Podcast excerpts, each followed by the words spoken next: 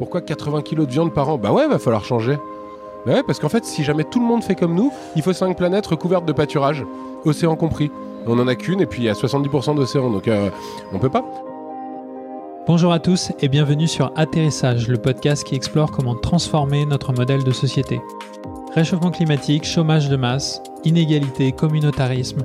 S'il est clair que le modèle actuel nous emmène droit vers le crash, de nombreux acteurs de la société civile comme du monde politique réfléchissent activement par quoi le remplacer. Dans ce podcast, je vais donc chaque semaine à leur rencontre. À travers ces discussions, mon objectif est de comprendre si, ensemble, leurs intuitions ne pourraient pas former un même projet, à la fois cohérent et désirable, susceptible de convaincre un jour une majorité de Français. Aujourd'hui, je rencontre Maxime de Rostolan pour parler agriculture. Maxime de Rostolan est le fondateur de Ferme d'Avenir, une association qui a pour but de refonder le système agricole français autour de l'agroécologie, une agriculture productive, riche en emplois et respectueuse de l'environnement. Depuis 2013, Maxime et son équipe développent des prototypes de fermes, forment des agriculteurs, financent des projets et effectuent un gros travail d'influence auprès des acteurs publics. Entre une émission à Radio France pour la promotion de son film on a 20 ans pour changer le monde et un rendez-vous à l'Elysée, il a eu la gentillesse de répondre à mes questions. Dans cet épisode, on parle des États généraux de l'alimentation, la grande messe du monde agricole qui s'est tenue il y a un peu plus de 6 mois, des verrous qui l'empêchent d'avancer comme il le souhaite et des contreparties à son modèle. On imagine aussi comment rendre la transition sexy et comment trouver ce qu'il appelle des rivaux à l'argent. Si cet épisode vous plaît, n'hésitez pas à le partager ou à suivre Atterrissage sur YouTube ou votre plateforme de podcast préférée. Merci à tous et bonne écoute. Bonjour Maxime. Bonjour. Il y a six mois euh, avaient lieu les États généraux de l'alimentation, qui est une sorte de grande concertation entre tous les acteurs du monde agricole, à la fois euh, des agriculteurs, des distributeurs, les syndicats, les ONG. Toi qui y participais avec euh, l'association Ferme d'Avenir, est-ce que tu peux me raconter comment ça s'est déroulé et ce que tu en as vécu de l'intérieur? Alors c'était euh, une, grand, une grande salle avec 70 personnes, en tout cas pour les, titulaires, et puis il y avait des gens qui étaient derrière et qui, euh, accompagnaient les, titulaires, donc on devait être une bonne centaine dans la salle. Il y avait aussi bien des représentants du monde de l'agro-industrie, donc l'ANIA, l'UIPP, donc pour les produits phytosanitaires il y avait évidemment des syndicats comme la FNSEA, la Confédération paysanne, Coordination rurale. Il y avait des représentants des entreprises qui n'étaient pas forcément euh, sous, la houlette euh, de l'ANIA, mais qui avaient des, choses à raconter. Et il y avait beaucoup d'ONG aussi, donc on était à mon avis en nombre, euh, quasiment la moitié des gens étaient des ONG. Mais en poids et en temps de parole, on peut dire que ça n'a pas été vraiment le cas. Euh, on a eu euh, une dizaine de journées, enfin une dizaine de demi-journées de travail avec euh, des interventions de pas mal d'experts qui venaient nous éclairer sur le constat. Ça a été un des moments difficiles, partager le constat. Le consensus, c'est pas cristallisé autour de, la nécessité de changer de modèle, par exemple. Des représentants de la FNSEA, par exemple, avaient du mal à concéder le fait que l'agriculture et l'alimentation pouvaient rendre malade. Euh, donc pas mal de temps autour du constat pour essayer d'en débattre et puis ensuite de trouver des pistes de convergence. Euh, donc nous, on avait la chance d'être dans un atelier animé par euh, un député que j'adore, qui s'appelle Dominique Potier, et qui est vraiment très au fait de ces sujets-là et puis très engagé, qui transige pas et qui en plus a, ça c'est pas donné à tout le monde, la, la faculté d'organiser et de répartir la parole. À 70, c'est pas évident. Et il était assez synthétique, assez, assez directif et ça s'est très bien passé. Pour autant, euh, ce qui en est sorti, euh, c'est une feuille de route. Nous, on a fait un, résumé d'une dizaine de pages de préconisations, de recommandations.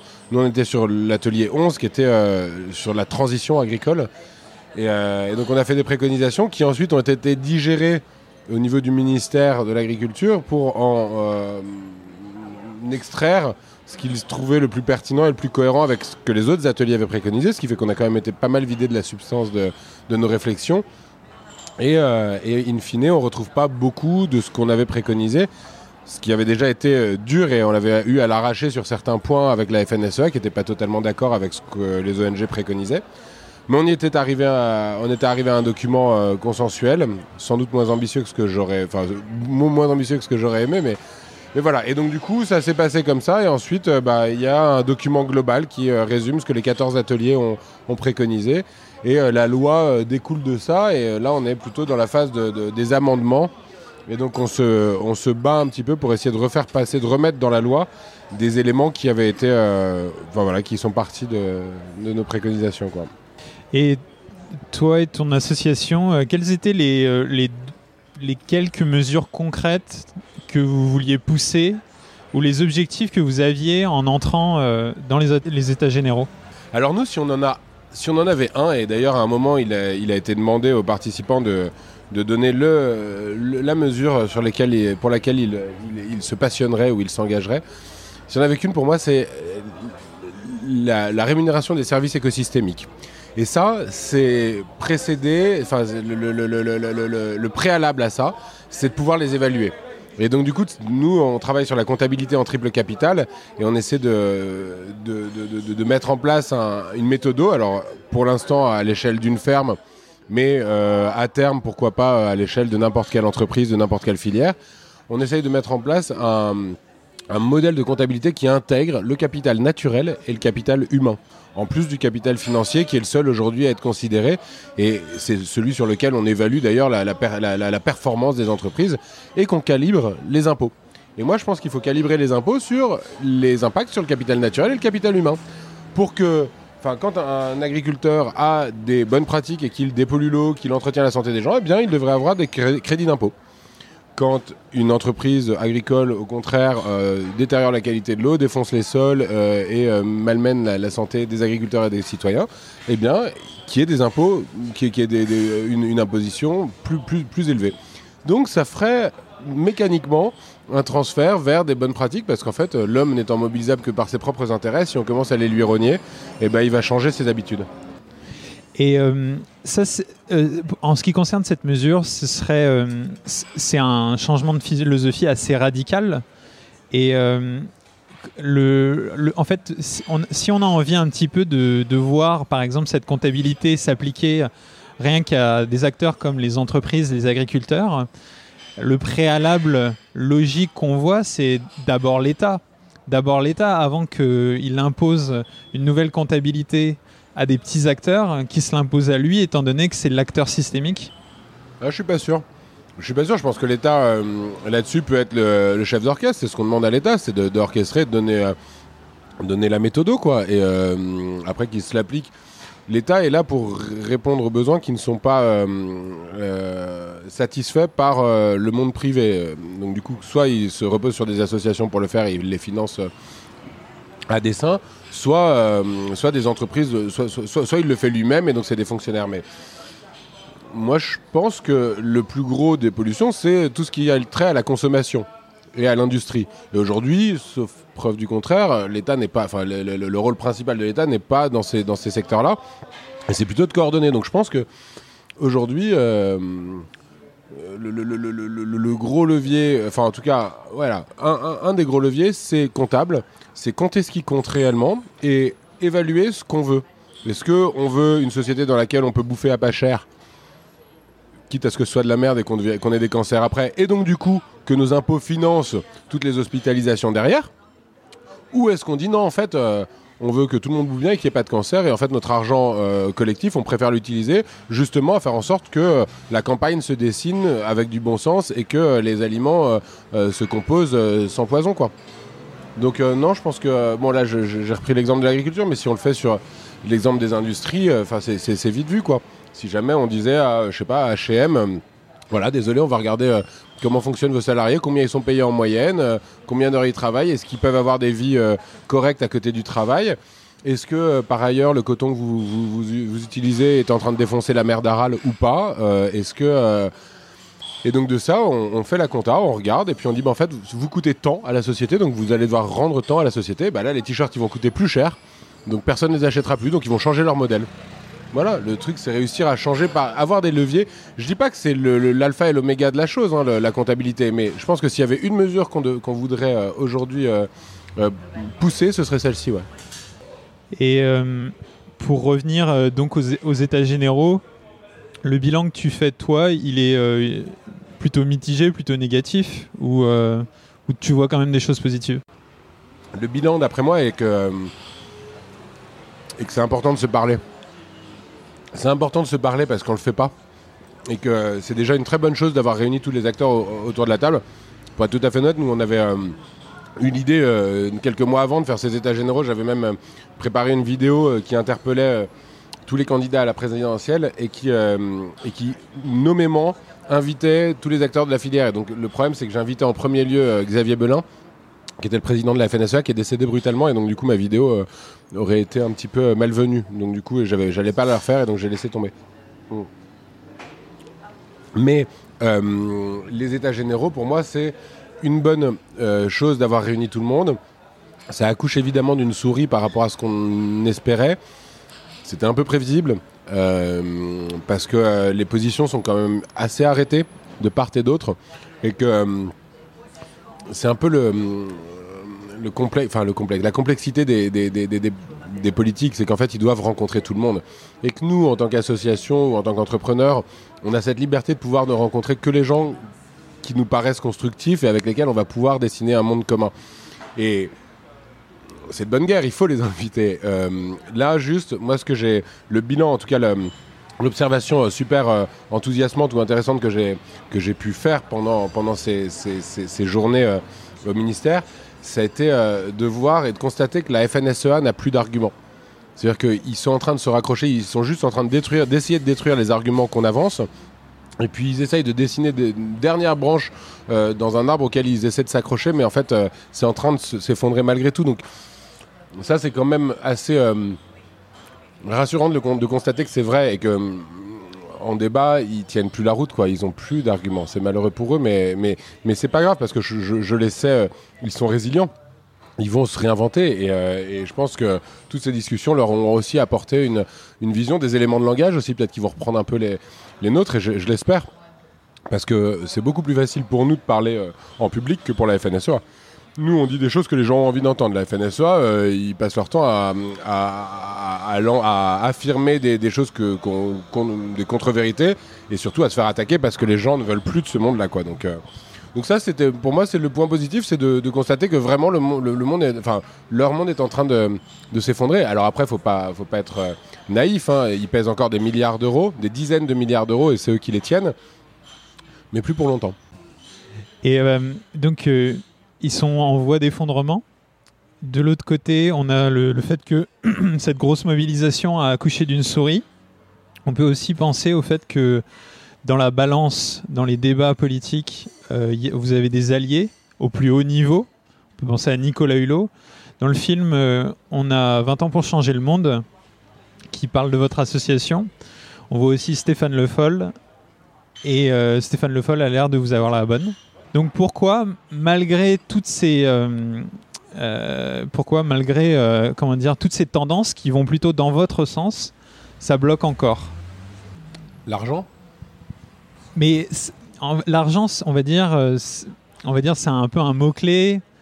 Mais qu'est-ce qu'il y a exactement derrière, quoi? Parce que bah, le, ce que je veux dire, c'est que l'argent des lobbies, l'argent des gros acteurs, l'État ne devrait pas être sensible à ça. Alors, à moins qu'on ait comme thèse le fait que l'État est à l'heure actuelle totalement corrompu, ce, que, ce qui ne paraît pas vraiment évident en ce qui concerne l'État français. Euh, il, euh, il, prend des décisions en fonction de l'intérêt général, de sa perception de l'intérêt général.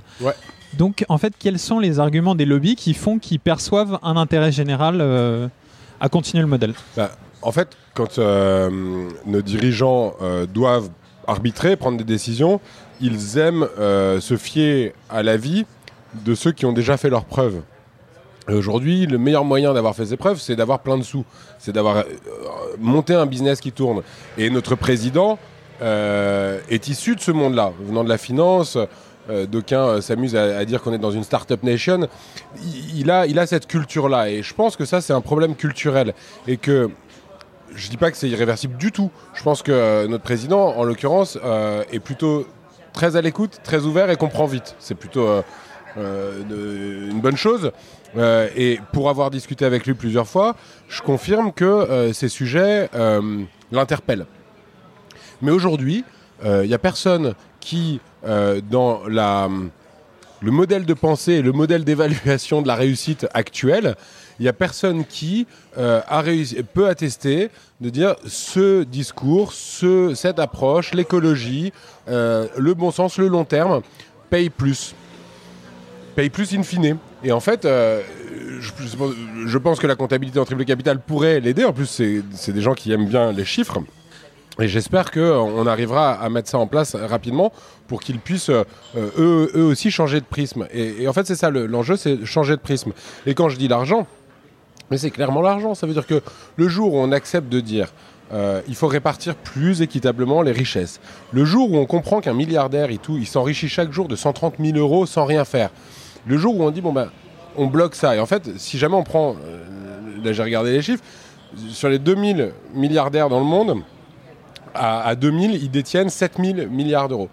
Ils peuvent, à eux seuls, résoudre le problème de la faim dans le monde pendant 35 ans.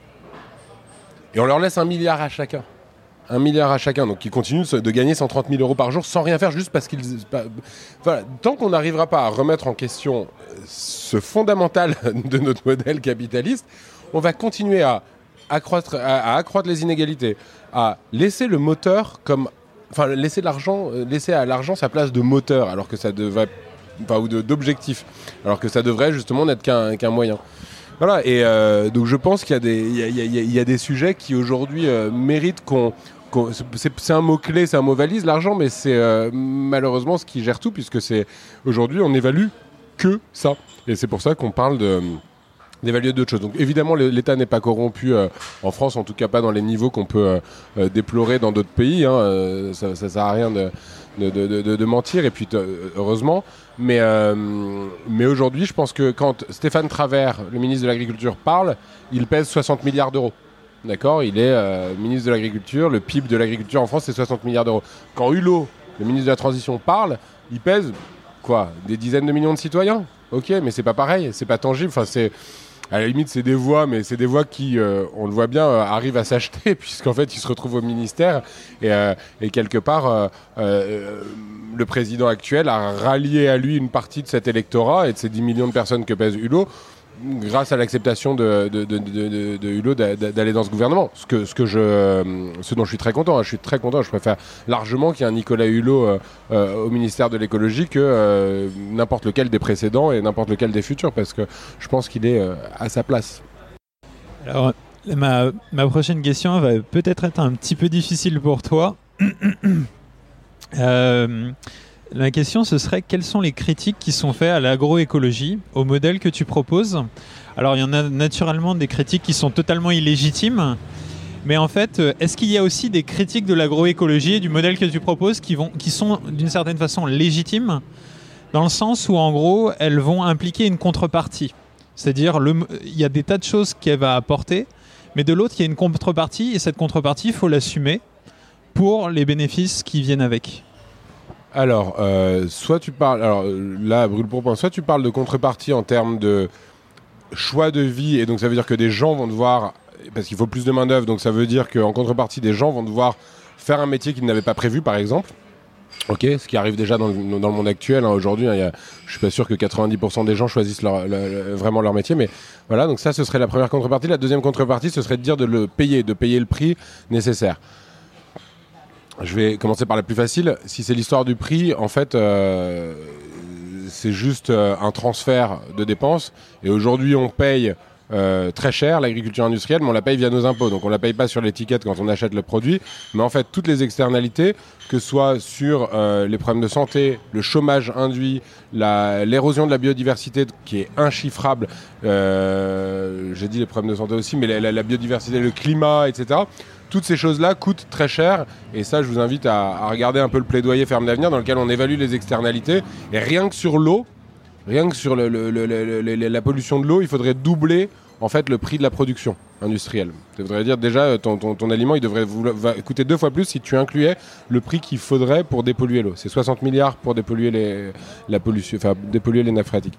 Donc du coup, aujourd'hui, cette histoire de prix, je pense que c'est juste une question de lunettes et que si jamais on, se replace dans, une perspective globale, systémique d'un secteur, aujourd'hui, l'agriculture industrielle nous coûte beaucoup plus cher que l'agroécologie. Voilà. Enfin, si on était à 100% d'agroécologie versus maintenant à 95% d'agriculture industrielle, ça nous coûterait beaucoup moins cher d'être en agroécologie. C'est clair. Les services rendus sont beaucoup plus puissants. Sur l'histoire du travail, ouais. Ouais, ça c'est une chose, mais on parle de 200 000 emplois. On parle pas non plus de remettre euh, les, 50% des, actifs dans les champs. 200 000 emplois, dès lors qu'ils seront bien payés, et c'est le préalable hein, de toute manière à, tout mouvement euh, d'exode euh, urbain vers, les, campagnes pour redynamiser ces, campagnes qui sont un peu sinistres en ce moment. Enfin, je sais pas, il suffit de, traverser les, bourgs des, des, petites villes un peu partout. C'est un peu c'est un peu déprimant. Donc du coup, euh, 200 000 personnes qui voudraient revenir, enfin qui devraient revenir dans les champs. Bah en fait, je suis sûr on les trouve. Je suis pas sûr que ce soit beaucoup plus chiant d'être dans les, enfin je suis sûr que c'est pas plus chiant d'être dans les champs que d'être euh, à une caissière de supermarché euh, pendant 8 heures par jour euh, dans un univers bruyant, sans avec des, problèmes aussi de, TMS, etc. Enfin de, troubles musculo-squelettiques. globalement, je suis pas sûr que dès lors qu'on a toutes choses égales par ailleurs, c'est-à-dire un salaire, des conditions de travail euh, et euh, des collègues, voilà, il a une bonne ambiance au travail. Je pense que dans ce cas-là, euh, vaut mieux être dans les champs que manutentionnaire chez Amazon. Et en, termes de, contrepartie auquel je pensais, ce serait plus, par exemple, si demain on tournait sur une agriculture basée uniquement sur le modèle de l'agroécologie, potentiellement ce ne seraient pas les mêmes produits qu'on verrait sur les étalages. Ce seraient des produits locaux, ce serait moins de produits exotiques. Euh, donc ça, demande aussi une sorte aussi de changement dans la, dans la culture de consommation. Ça c'est pour au niveau des consommateurs, mais un autre changement que je verrais, c'est par exemple toi, est-ce que tu penses que le modèle basé sur l'agroécologie peut permettre de faire les exportations, les ventes à l'export que permet l'agriculture productiviste à l'heure actuelle ou pas?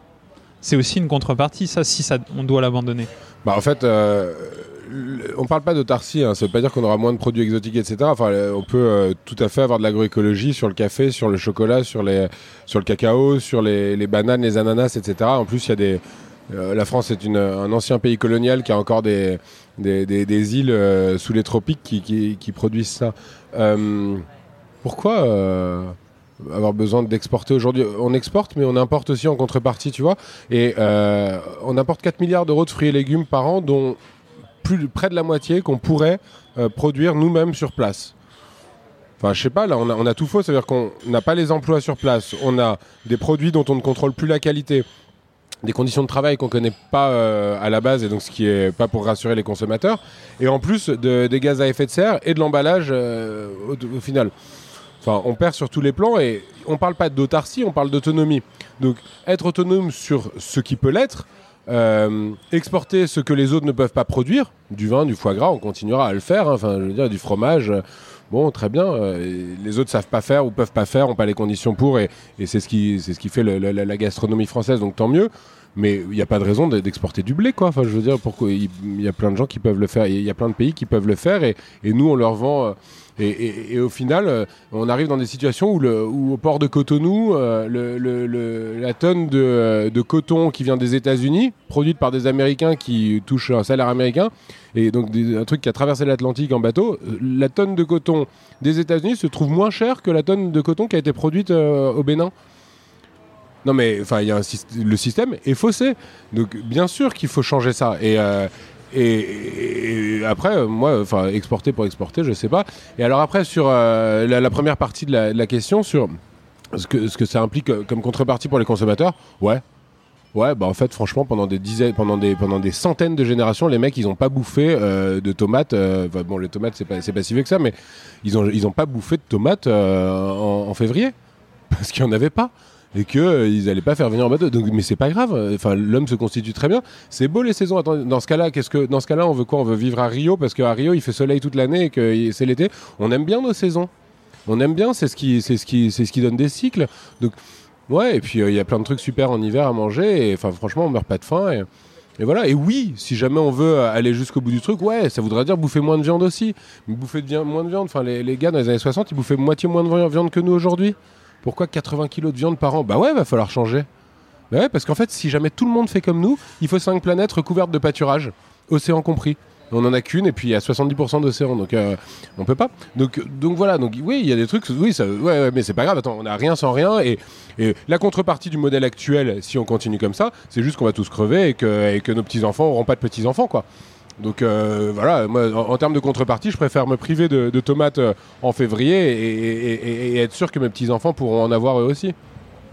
Oui, la question c'était pas, je ne sous-entendais pas que je faisais l'avocat du diable, quoi. Je ne sous-entendais pas que c'était des choses que, dans lesquelles je me, je me projetais. Euh, une, question juste pour, clarifier ça, dans le sens, euh, enfin, je, pense que c'est un peu la conclusion logique de tout ce que tu viens de dire. Basculer dans le modèle agroécologique, ce n'est pas juste un changement technique. Ce n'est pas juste un changement technique pour avoir les mêmes produits, les, mêmes choses qui arrivent et ne, ne rien changer à tous nos comportements, ne rien changer à tout c'est un changement euh, extrêmement profond qui, va, qui traverse en fait toute la société. quoi.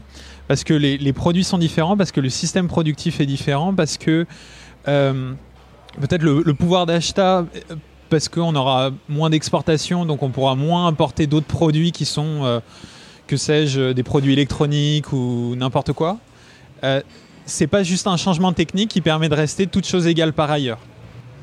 Ouais, non, mais le changement de paradigme, de toute manière, ne sera jamais euh, un changement toute chose égale par ailleurs. C'est le paradigme, c'est faut quand même refondre le système. Et on a décidé, enfin moi je pense que euh, ça vient pas de moi, mais Janine Benus, donc euh, l'auteur du livre Biomimétisme aux éditions Rue de l'Échiquier, et qui a été moi un gros déclic. Janine Benus dit que si jamais on croit vraiment qu'il faut changer de modèle, alors la première brique, le socle sur lequel faire reposer ce nouveau modèle, c'est l'alimentation, l'agriculture. Donc c'est ça qu'il faut refondre en premier lieu. Et et en effet, euh, c'est un changement qui n'est pas juste euh, ouais, bah là on va arrêter de mettre du glypho. C'est un changement de vision du monde. La question c'est de quoi a-t-on besoin? De quoi a-t-on besoin? On a besoin de manger sain, d'avoir des campagnes vivantes et euh, diversifiées, et on a besoin d'être en bonne santé? Et bien en fait, c'est trois euh, besoins fondamentaux que euh, dont personne ne peut douter, sont aujourd'hui mis en péril par l'outil qui, qui est censé y répondre, c'est-à-dire l'agriculture. Et en fait, on dit, bah, c'est pas une fatalité. L'agroécologie répond à ces besoins. Alors oui, ça implique d'autres choses. Ça implique qu'il va falloir compter l'argent différemment. Ça implique qu'il va falloir euh, considérer l'énergie différemment. ça, ça, implique qu'il va falloir repenser les villes et le travail et même l'argent. Et effectivement, ce que ça peut impliquer, en tout cas moi c'est quelque chose qui est, qui est évident, c'est que c'est systémique. Ça veut aussi dire dans la consommation de tous les jours, pas acheter de conneries, euh, recycler ou, réparer plutôt que jeter et racheter et reproduire.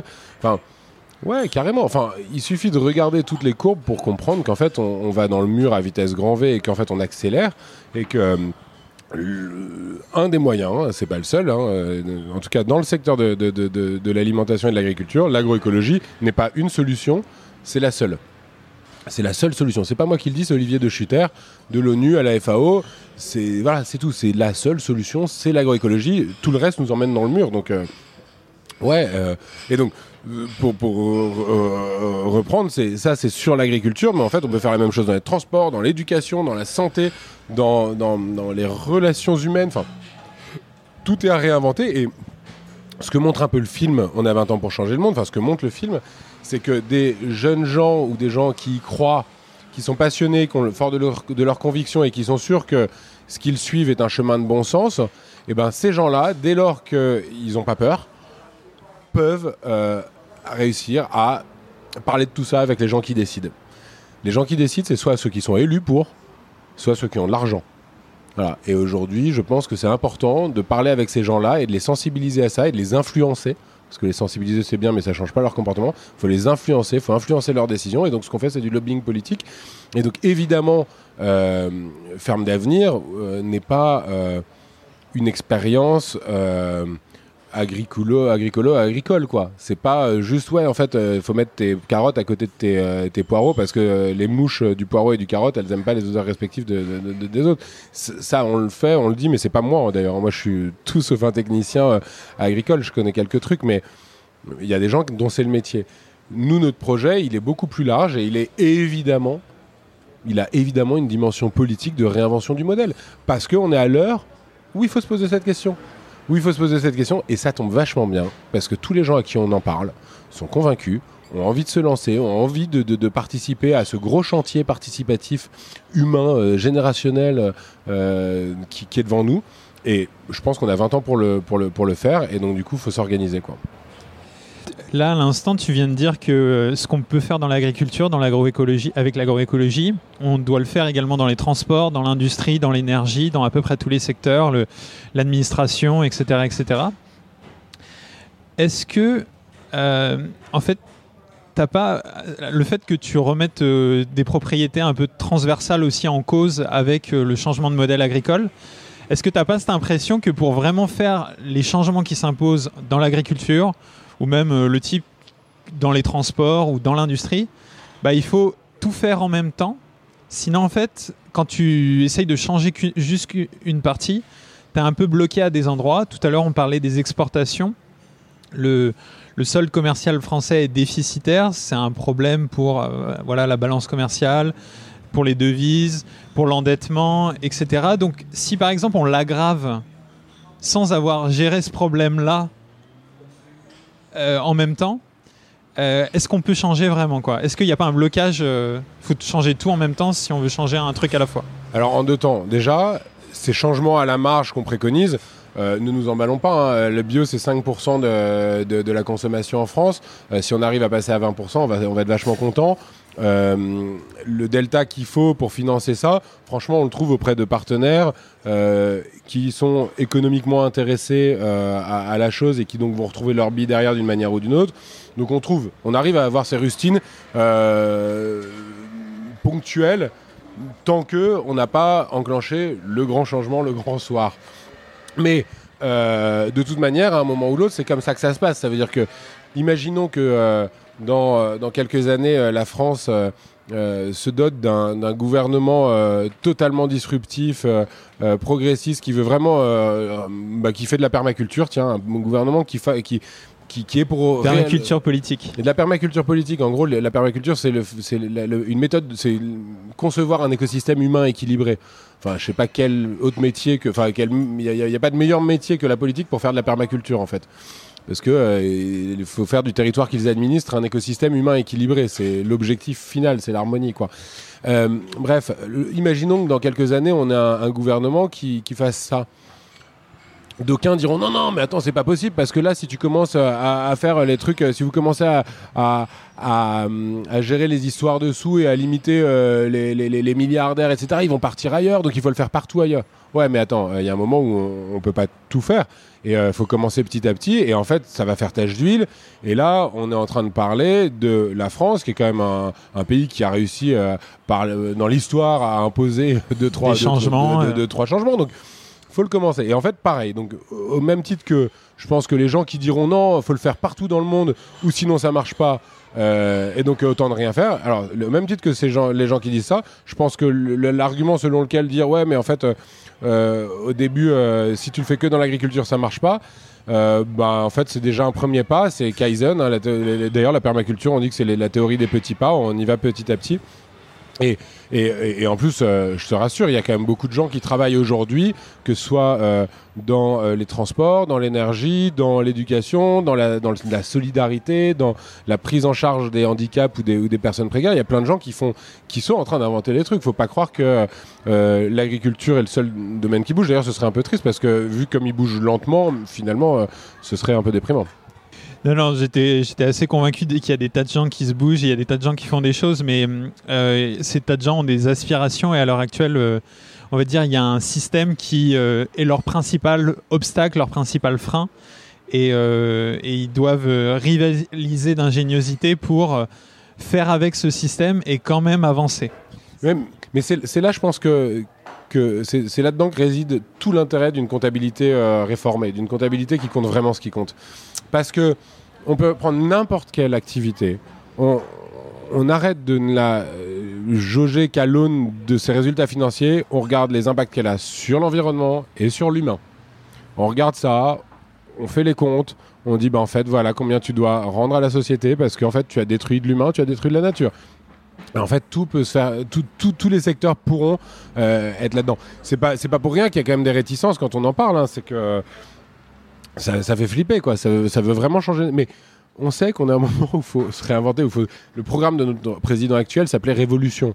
On n'est pas vraiment en, phase de révolution, ou peut-être dans l'autre sens d'ailleurs. Hein. On voit ce qu'il y a dans les rues. conservatrice. Ouais, on voit ce qu'il y a dans les rues en ce moment. C'est un peu ça la révolution qui, qui, qui, qui est sous-tendue par, euh, par, par, les décisions prises. Donc euh, voilà. Donc, je pense qu'on est à un moment où il faut se révolutionner. Donc au moment où on réfléchit à ça, faut surtout pas se brider et faut surtout pas euh, raboter euh, nos ambitions de changement parce que euh, ce serait un, peu, un peu une occasion ratée, une occasion manquée.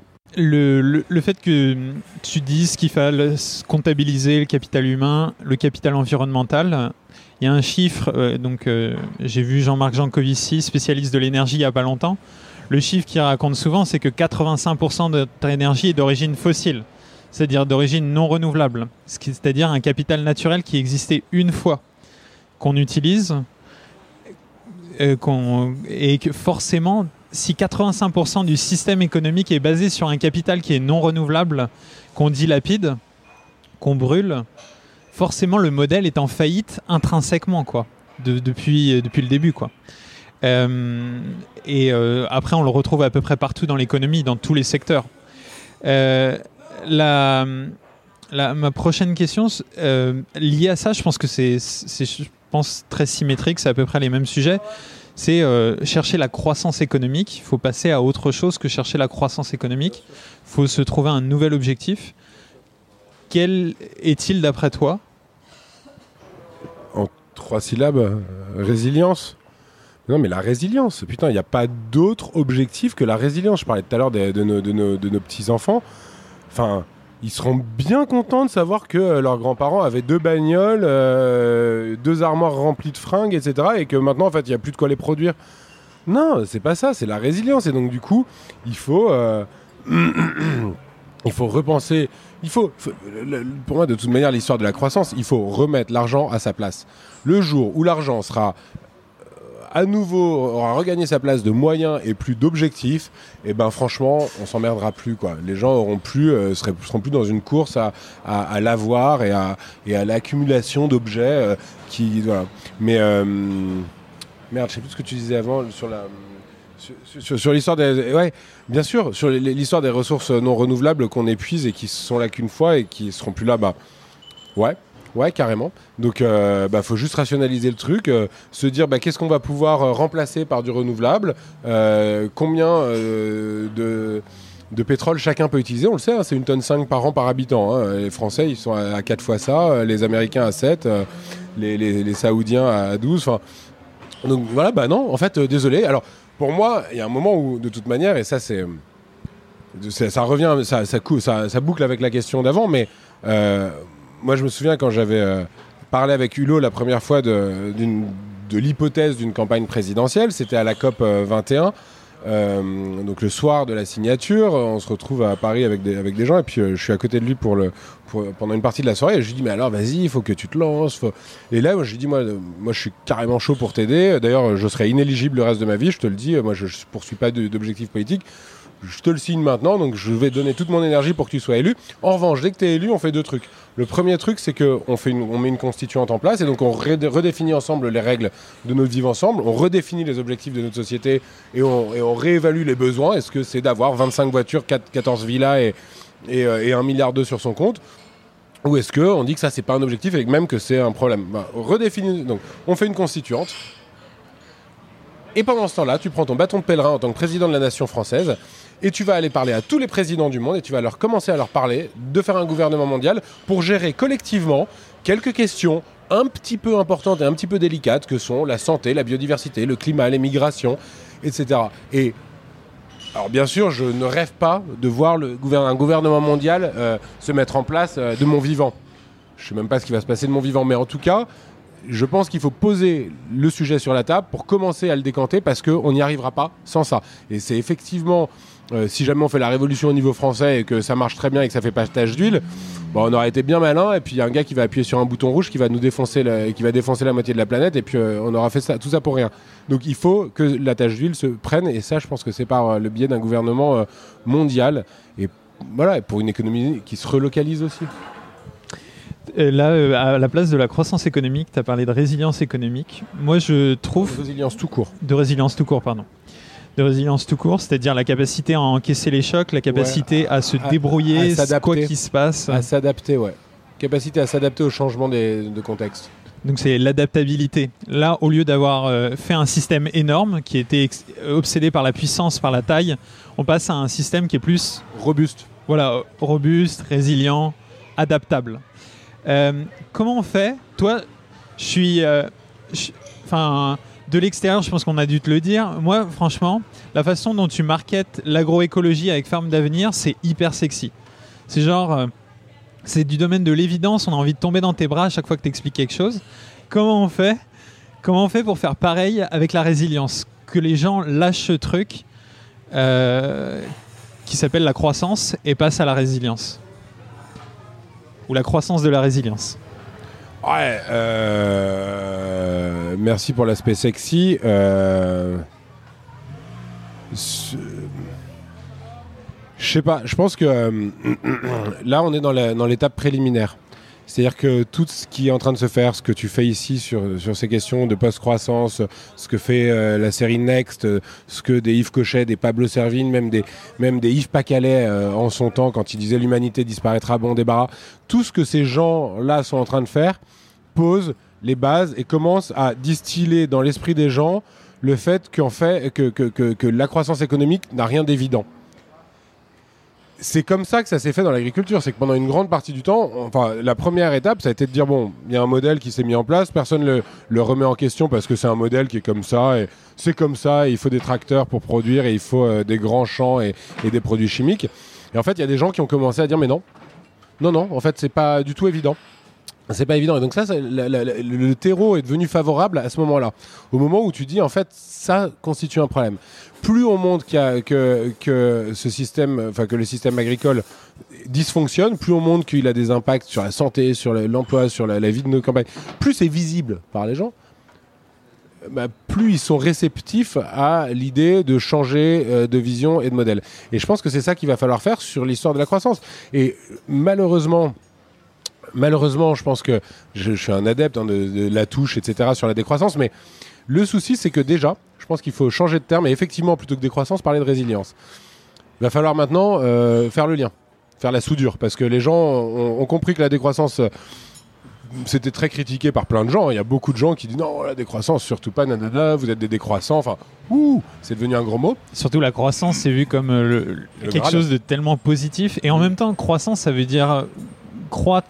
Ouais. Donc ça veut dire un truc positif, quoi, un truc qui s'améliore. D'où, d'où l'importance de marketer. Tu demandes euh, comment on market. Bah déjà, arrêtons de parler de décroissance. Parlons de croissance des autres indicateurs naturels, humains. Croissance de la richesse humaine, croissance de la richesse naturelle. Faut subvertir les mots. On revient, on revient à cette histoire de comptabilité en triple capital. hein. Je suis désolé, mais je pense que c'est le, le, le, le- le- le nœud pour essayer de trouver des rivaux à l'argent.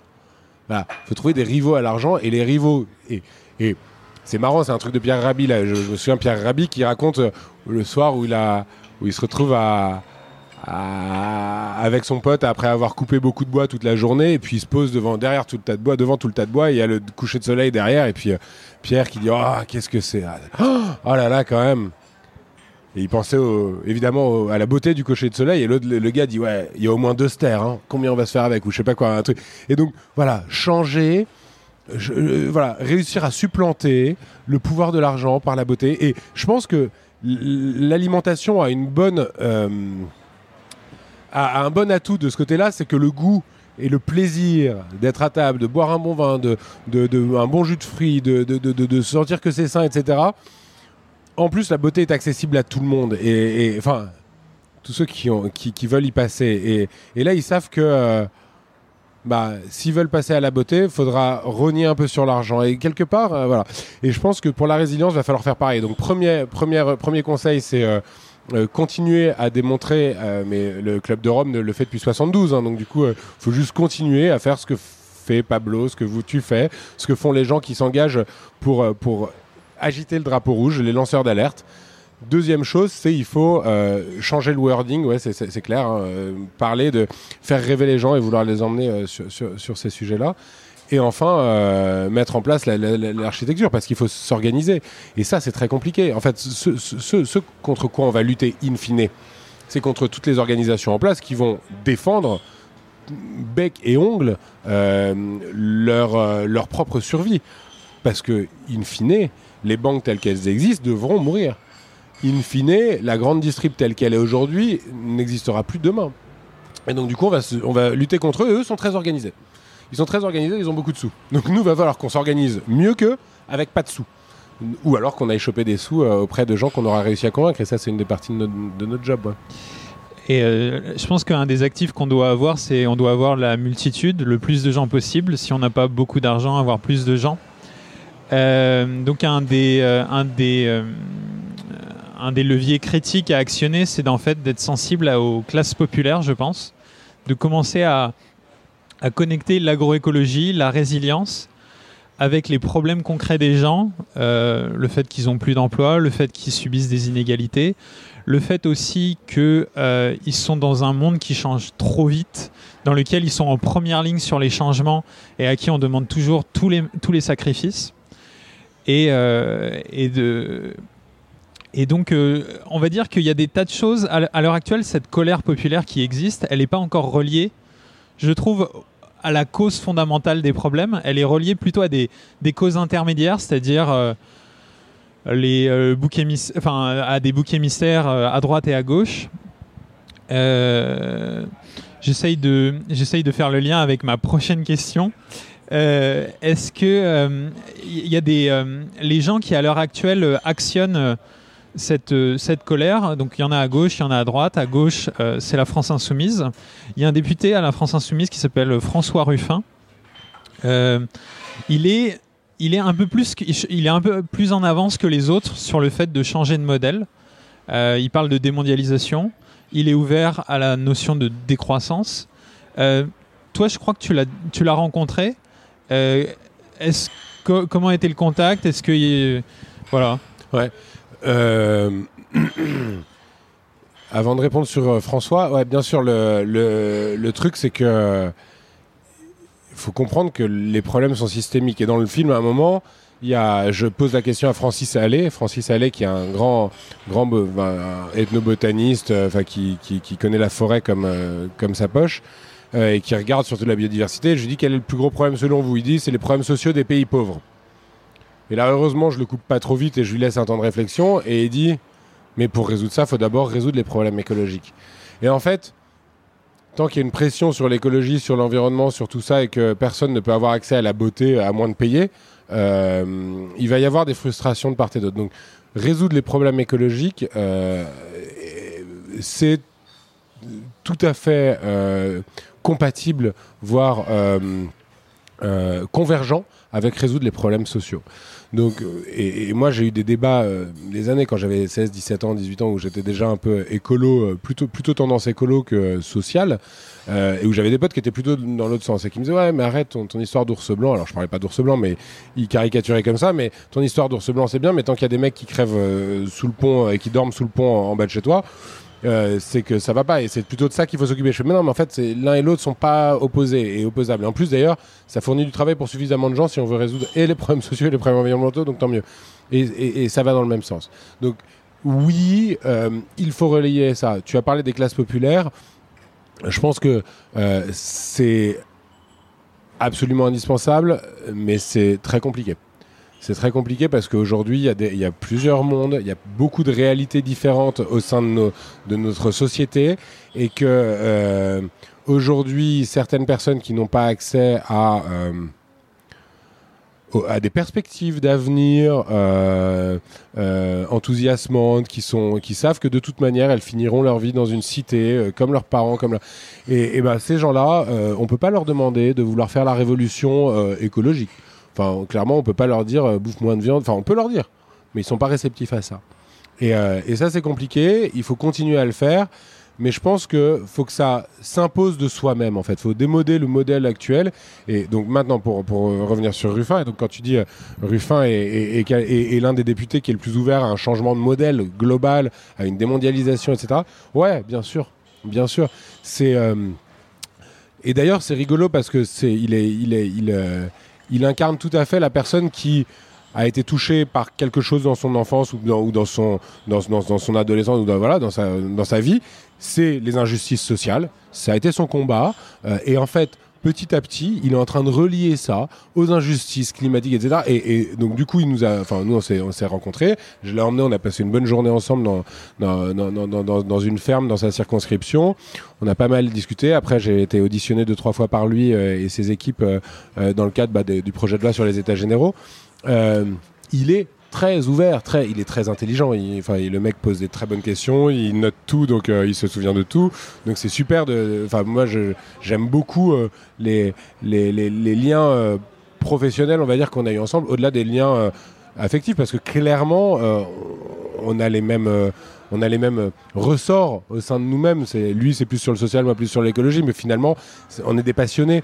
Et et ouais, je pense qu'il va falloir des gens comme ça, ouais. Ouais, il va falloir des gens comme ça. Faut, faut commencer, faut commencer à venir. Euh, mais moi, c'est pas anodin l'histoire d'être en t-shirt euh, euh, au ministère. Dans le, bah là, je vais aller l'Élysée tout à l'heure. Je suis en t-shirt, j'y vais comme ça. Hein, donc, c'est pas anodin. Dans le film, il le dit. C'est pour ça que je, Hulot dit, oh, faut pas venir au ministère en t-shirt, etc. Mais voilà qu'un député arrive avec son t-shirt de club de foot de, local mais c'est mais top moi voilà et et qui disent voilà en fait je vais vous parler de cette réalité là les mecs parce que et quand ils parlent de, la réalité des gars qui, des, femmes plutôt qui, qui nettoient euh, et qui font le ménage dans l'assemblée mais putain, bien sûr, il faut relier les mondes. Il faut arrêter de. Les mecs vivent. Enfin, aujourd'hui, tout le monde vit dans son monde tout le monde vit dans son monde. C'est ouf. Et, et, et, tout le monde pense qu'en fait, il est autonome et résilient comme ça. C'est pas vrai. Il faut de la diversité. C'est toi qui l'as dit, de la multitude. Et effectivement, euh, je pense que, euh, que ce qui manque aujourd'hui, c'est euh, une, une, ouais, une capacité d'ouverture et de, de transversalité. Ouais. François Ruffin, c'est un grand partisan de la démondialisation. Tout à l'heure, toi, tu parlais de réfléchir à un gouvernement mondial pour résoudre les problèmes globaux. Sur les biens communs, ouais. Sur les biens communs. Euh, est-ce que euh, toi, quel serait ton avis à toi sur un, une institution qui est importante qui s'appelle l'Europe? Est-ce qu'à ton avis, il y, a en gros deux, euh, deux inclinaisons? Soit continuer à, faire le travail et essayer de la changer de l'intérieur, c'est-à-dire à essayer de convaincre tous les autres de changer en même temps que soi. Soit il y a une attitude qui est un, un peu plus ballsy, qui consiste à se retirer pour pouvoir faire les initiatives qu'on veut et euh, ben, mettre en place euh, potentiellement une politique agroécologique, etc. etc.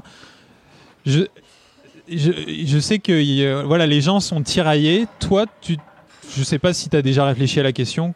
Qu'est-ce que Qu'est-ce que tu en penses de ça? Bien sûr, on y réfléchit. On y réfléchit d'autant plus que euh, quand c'est la PAC, donc la politique agricole commune qui est décidée au niveau de l'Europe, qui impose le modèle agricole, moi, ça me titille un petit peu, évidemment, de se dire on il, ne, se passe pas ce qu'il faudrait.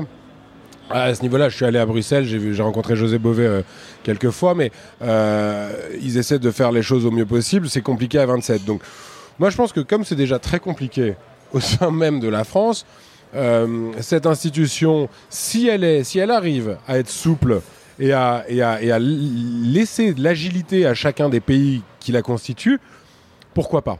Pourquoi pas, ça a plein d'avantages, on sait pourquoi ça a été fait à, à la base, hein, euh, et, et, et, et, il reste que euh, se protéger, euh, même, si, euh, même si les dépenses militaires sont quand même complètement absurdes, euh, se protéger tous ensemble, c'est plus fort que de se protéger tout seul, voire de se faire, que de se faire la gueule, guerre ensemble. En dehors de la PAC, il met des bâtons dans les roues quand même à un, un changement vers le modèle agroécologique, avec par exemple des choses comme le CETA, qui ouais. font qu'il y a oui, bien sûr. Bah.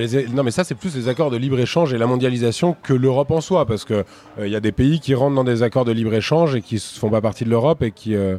Je suis pas sûr qu'on puisse rester dans l'Europe et, et refuser un ouais. accord de libre-échange. Ah oui, non, bien sûr. Non, mais, oui, mais en fait, c'est un package, soit ouais, tu ensemble. Mais dis, non, mais, oui, mais par rapport à, à, ces accords de libre-échange, je dis que euh, c'est euh, il y a des, des, États qui ne sont pas dans l'Europe qui ont aussi ces trucs-là. Donc, euh, on pourrait aussi être, ne pas être dans l'Europe et, et, et, avoir ça. En revanche, effectivement, euh, si, on, si on reste dans l'Europe, on est obligé d'avoir le package et de, et de respecter le CETA. J'espère que les Belges vont faire le boulot sur la question parce que les Belges sont ceux qui sont en train d'essayer de mettre des bâtons dans les roues du CETA. Euh, ouais, ouais, ouais, ouais, non, mais attends, moi, de toute manière, enfin, moi, je pense juste que tout ce qui freine la construction de la résilience, de la, du modèle de demain, euh, de l'autonomie, du bon sens, tout ce qui freine doit être euh, oublié. Enfin, on, passe à autre chose. Et donc, si jamais l'Europe n'arrive pas à s'adapter, et notamment sur la PAC, etc., et eh ben ouais, j'en sais rien. Moi, j'ai voilà, je sais, ouais, bah, je sais pas ce que ça veut dire. Effectivement, moi, je suis pas économiste et, et, je vois bien que le Brexit, ça fait des choses pour eux, etc. Mais so what, quoi? So what, ils vont s'en remettre. Et nous aussi, on s'en remettrait. En tout cas, si jamais ça nous permet d'avoir de, une, une, agriculture totalement différente de ce qu'ils essaient de nous imposer, pourquoi pas, ouais. Merci Maxime, ce serait ma dernière question. Euh, si tu avais un message à donner aux gens qui ont envie de participer à changer le système, quel serait-il? Bah, C'est super compliqué, c'est toujours ça, hein. mais on va y aller en trois étapes. La première étape, c'est de faire ces petits gestes. Hein, euh, éteindre son robinet quand tu te brosses les dents. Puis quand tu compris qu'en fait euh, un steak c'est 2500 litres d'eau, manger moins de viande. Puis quand tu compris que, euh, puis quand compris que un régime carnivore c'est l'équivalent pendant un an, c'est l'équivalent de 2400 bornes en avion. Et eh ben dans ce cas-là, tu, commences à arrêter de prendre l'avion. Puis après, tu comprends qu'en fait tout ce qui vient en avion, c'est de la merde, donc tu consommes moins. Donc voilà, donc ça c'est la première étape, c'est au niveau de la consommation et de la manière dont, tu considères tes besoins matériels. La deuxième, c'est l'argent. Non, c'est bon, c'est bon. Bah, attends, je... T'es sûr? Merci beaucoup. Euh, la, deuxième, la deuxième étape, ça va être évidemment euh, de réaffecter son argent aux bons endroits parce que euh, aujourd'hui, laisser son argent à la banque, quand on en a même qu'un peu, euh, ça entretient le système. Et donc, il faut sortir cet argent des banques et il faut réussir à financer des choses en direct, d'où euh, les, plateformes de crowdfunding qui existent et, de, on peut faire du crowd, enfin, on peut faire de, de l'equity, donc des prises de participation dans des boîtes, on peut faire du prêt, on peut faire du don. Enfin, voilà. Donc ça, c'est la deuxième étape. La troisième, la plus compliquée, c'est réussir à être honnête avec soi-même et se dire en fait mon travail aujourd'hui, ma profession, elle contribue au problème, ça c'est une première option, ou elle, j'essaye d'amoindrir les effets négatifs ou pervers du système, ça c'est le deuxième, euh, ça c'est le deuxième euh, cas, et le troisième cas, et donc ces deux, ces deux premiers cas, il faut changer. Et le, troisième cas, il faut changer pour le troisième cas. Le troisième cas de figure, c'est de dire mon métier est en train d'aider à régénérer euh, l'écosystème, à préserver la, la, civilisation et vise la résilience. Et ça, c'est euh, ça, c'est quelque chose qui est difficile à entendre. Il faut en plus s'inventer un métier, mais si on regarde les envies, euh, regardons les choses positivement. Il y a 20% de, croissance de la demande en bio en France. Il n'y a que 10% d'augmentation de l'offre. Donc il y a un marché énorme qui aujourd'hui n'est pas satisfait. Mais c'est top. C'est une autoroute pour les entrepreneurs. Nous, on pense que tous les territoires, et il y a tous les, collectivités qui veulent du bio local dans leur cantine qui aujourd'hui ne savent pas comment se fournir. Aidons-les. Il y a au moins, allez, il y a au moins 5000 euh, euh, postes de, de pays-culteurs à pourvoir. Nous, le c'est ce qu'on dit un peu un animateur euh, du territoire pour euh, les questions alimentaires. Donc il y a au moins 5000 postes de pays-culteurs et 200 000 emplois dans l'agriculture derrière. Je ne sais pas combien ça a fait d'emplois pour la transformation et pour la, pour la cuisine. Mais voilà, alors là j'ai pris que de mon, côté, si jamais on enfin que de, de, de, de, la question agricole, mais si on, si on raisonne sur les transports, etc., on peut avoir les mêmes raisonnements. Donc voilà, in fine, merci à tous ceux qui ont conscience de tout ça, de lâcher leur job s'il fait partie du cas 1 ou du cas 2 pour partir dans un job qui régénère et qui contribue à régénérer, régénérer les écosystèmes.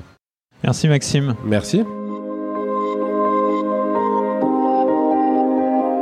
Merci à tous ceux qui sont arrivés jusque-là. C'était Atterrissage avec Maxime de Rostolan. Si vous souhaitez creuser le sujet de l'agroécologie, je vous invite à aller voir son film On a 20 ans pour changer le monde ou son site fermedavenir.org. Si cet épisode vous a plu, n'hésitez pas à mettre un pouce sur YouTube ou à le noter 5 étoiles sur votre plateforme de podcast préférée. Cela lui permet d'avoir un maximum de visibilité, ce qui m'aide pas mal. Pour ne pas manquer le prochain épisode, n'oubliez pas de vous abonner à Atterrissage sur le réseau social de votre choix ou grâce à la newsletter que vous trouverez dans les commentaires. A bientôt